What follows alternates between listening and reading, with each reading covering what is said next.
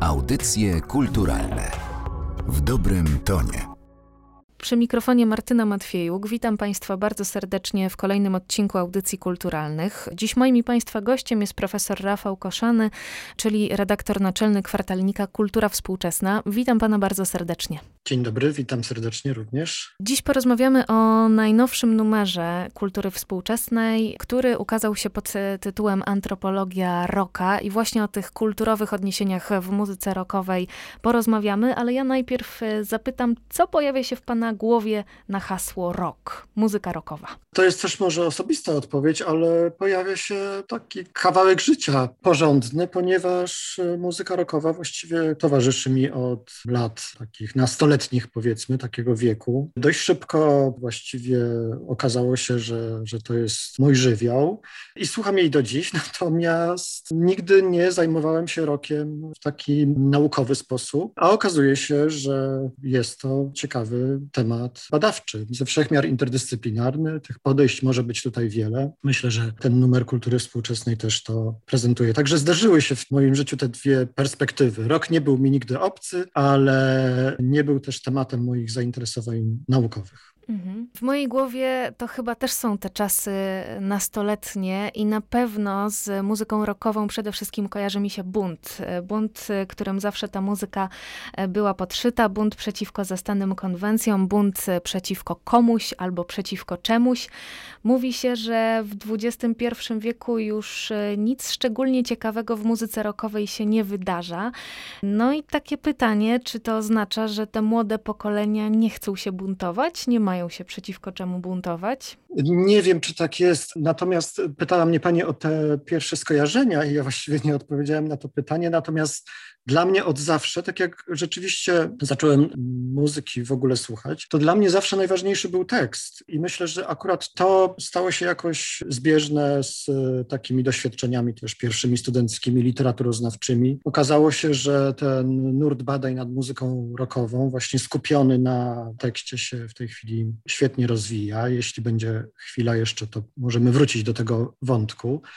Natomiast chyba to jest dobra intuicja, że tego buntu jest dzisiaj mniej, chociaż z y, poszczególnych tekstów numeru wynika, że nie jest to zjawisko historyczne wyłącznie, ale czasami bardzo współczesne. Na przykład różnego rodzaju opowieściach o takich emancypacyjnych ruchach artystek rockowych, i to nie niegdysiejszych, ale całkiem współczesnych, możemy się przekonać, że, że bunt w muzyce rockowej cały czas jest ważny. Natomiast być może dzisiaj coś innego ciekawi młodych ludzi, którzy zaczynają muzyki rockowej słuchać. Być może jakieś są to kwestie kwestie bliższe ich y, takiemu jakby stanowi ich kondycji, takie egzystencjalne rozważania, na przykład poświęcone pewnym takim problemom jak no, samopoczucie w y, świecie, depresje na przykład różnego rodzaju. To też oczywiście jest forma buntu albo jakiejś reakcji względem świata, wyśpiewać tego rodzaju emocje, no ale tu racja, że są to inne stany emocjonalne niż te, o których myślimy, jak myślimy o przełomie lat 60., 70.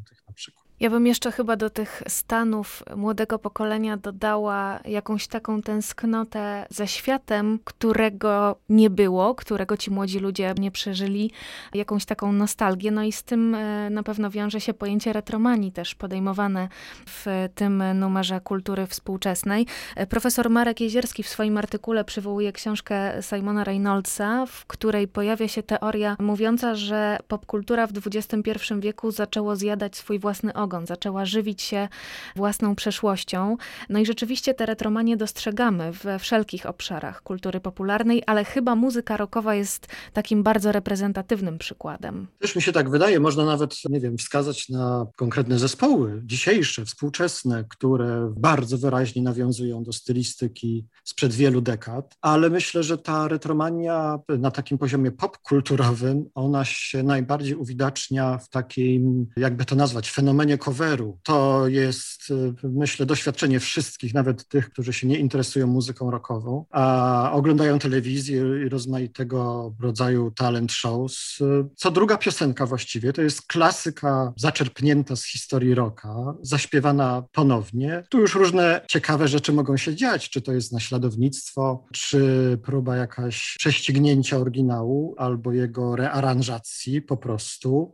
Natomiast trochę tak jest, że daje nam o sobie znać ta historia roka klasycznego, te najsłynniejsze piosenki, one wracają właściwie w kolejnych odsłonach, w takich systematycznie odmierzanych periodach tutaj nic nowego w pewnym sensie nie odkrywam. Przypomina mi się taki boom sprzed kilku lat na zespół Greta Van Fleet, który był wielokrotnie porównywany i, i zresztą otwarcie chyba też jego członkowie przyznali się do wzorowania się na grupie Led Zeppelin. Bardzo ciekawym też tematem, pod którego kątem rozpatrywana jest muzyka rockowa w tym numerze kultury współczesnej, jest rytualność muzyki i obrzędowość. Pojawiają się nawiązania do kultu, pojawiają się nawiązania nawiązania do religii. E, no i myślę sobie, że to się też e, mocno zmieniło, bo zmienił się też model, w jakim my słuchamy muzyki. Te czasy, kiedy ludzie gromadzili się, żeby wspólnie posłuchać audycji radiowej przy radioodbiorniku, kiedy była puszczana jakaś płyta.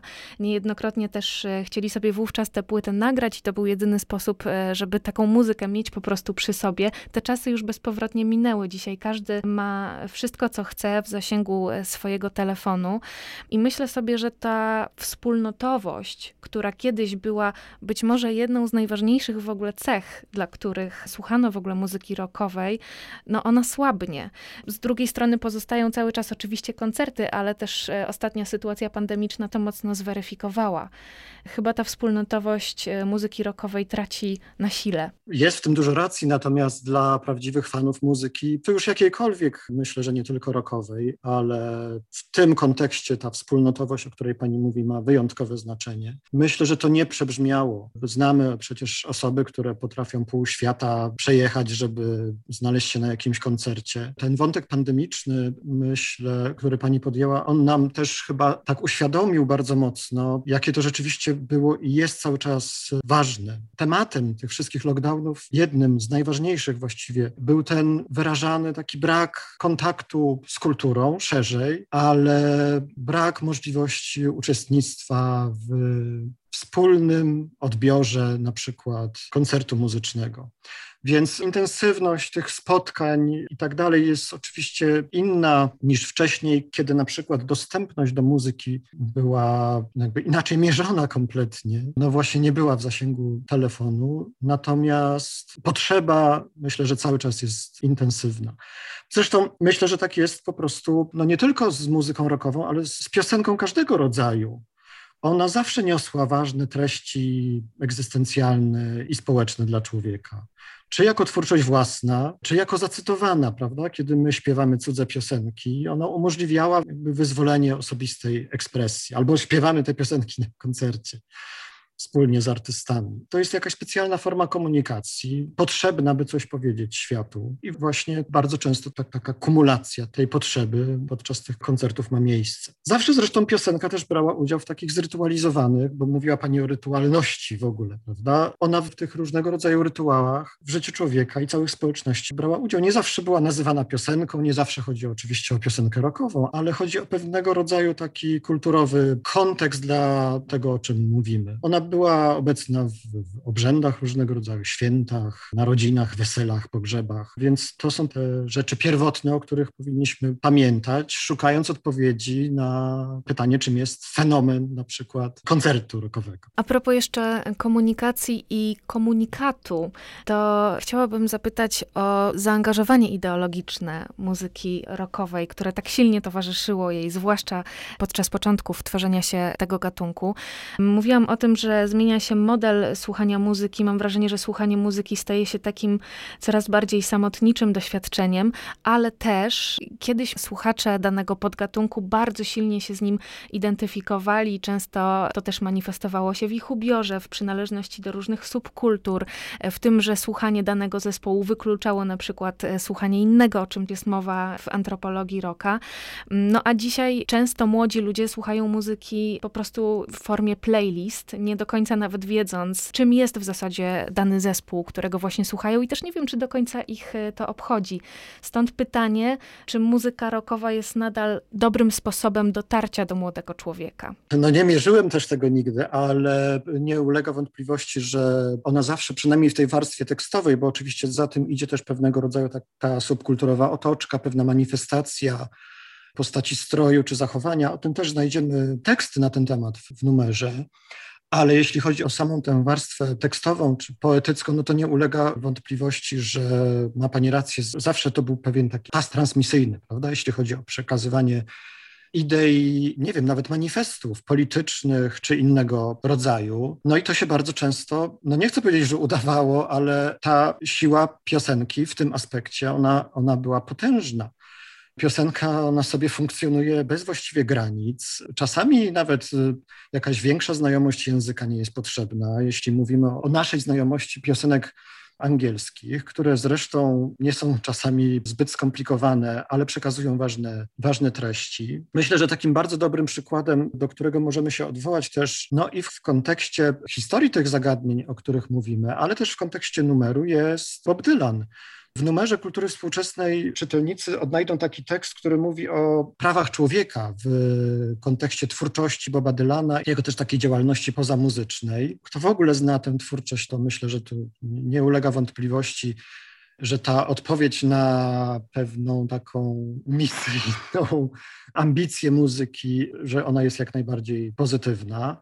No a Dylan jest dobrym przykładem, ponieważ on jest taki graniczny. Mianowicie, jak wszyscy pamiętamy, w 2016 roku otrzymał literacką nagrodę Nobla. I dlaczego to jest taki ważny przypadek, czy taki graniczny moment, jeśli chodzi o refleksję nad historią rocka i historią tekstu piosenki rockowej i nad jej znaczeniem, bo o to pani pyta. To nie jest tak oczywiście, że, że to była jakaś niespodzianka wielka, ponieważ Dylan dość długo funkcjonował w, w rozmaitych rankingach możliwych kandydatów do Nobla. Natomiast on od zawsze był określany jako poeta rocka, czy po prostu poeta współczesności. Na przykład Stanisław Barańczak umieścił przekłady piosenek Dylana w antologii swojej, która miała tytuł, teraz sobie przypomnę, od Walta Whitmana do Boba Dylana, antologia poezji amerykańskiej. Długo przed Noblem oczywiście to się stało.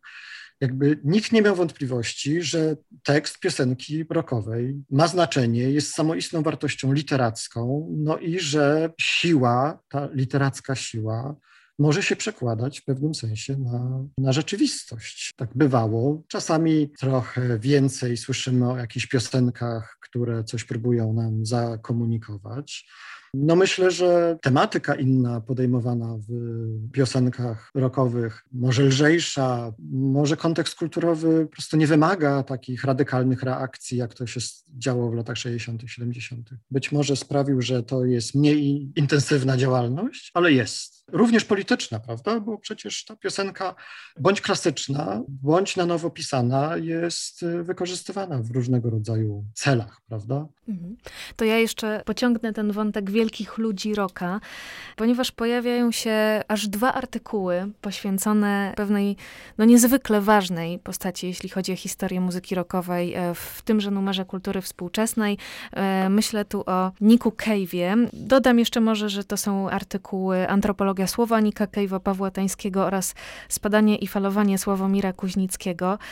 Mam wrażenie, że Nick Cave jest takim drugim, głównym, zaraz po muzyce rockowej, bohaterem tego wydania kultury współczesnej. Czy to jest przypadek? No przypadek w pewnym sensie, to znaczy po prostu te dwa teksty były zaplanowane i przygotowane przez autorów tej części koncepcyjnej, którą profesor Paweł Tański przygotował. Natomiast też nie przypadek. Skądinąd wiemy, albo jeśli ktokolwiek zna twórczość Nika Cave'a, to zdaje sobie sprawę jakby z jego pozycji jako artysty rockowego, barda współczesnego, ale przede wszystkim poety również. Wracam do tego wątku znaczenia tekstów Nika Cave'a, które są niezwykłe i wyjątkowe, jeśli chodzi o historię współczesnej muzyki rockowej. One są pięknie napisane, ale one są takie narracyjne, wielowątkowe, no i też ważne. W różnym aspekcie tę ważność ja tutaj podkreślam.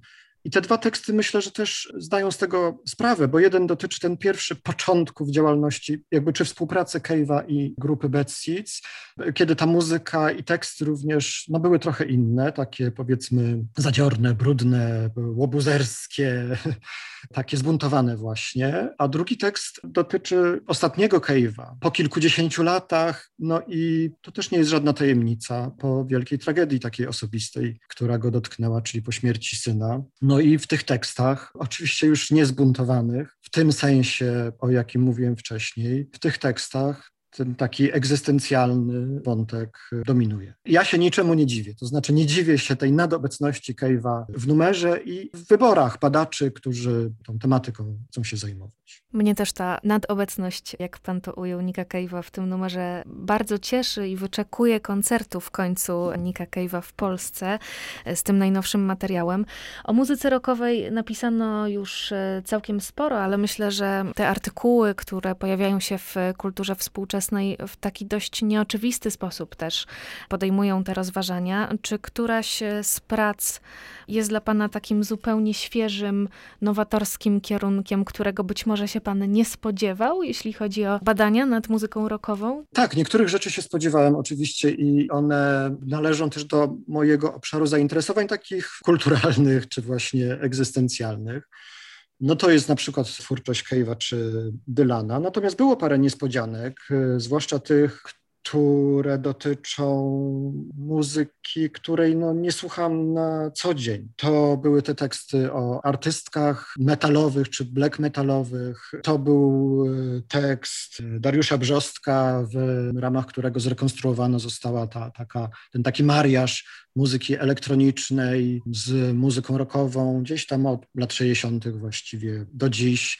I muzyka owadów. Tak, tak, tak. Tam, tam ten wątek owadzi jest e, kluczowy oczywiście. Natomiast to są takie ujęcia już bardzo albo wąskie, specyficzne, albo bardzo takie, powiedziałbym, fachowe, specjalistyczne, które dla takiego szarego słuchacza rocka są tajemnicze. I to była czysta przyjemność też, żeby z tymi zagadnieniami się podczas pracy nad numerem zapoznać. Dlatego tym bardziej zachęcamy Państwa do sięgnięcia po najnowsze wydanie Kultury Współczesnej współczesnej. O antropologii roka dziś rozmawiałam z profesorem Rafałem Koszanym, redaktorem naczelnym kwartalnika. Bardzo dziękuję za nasze spotkanie. Dziękuję bardzo. Do widzenia. Audycje kulturalne w dobrym tonie.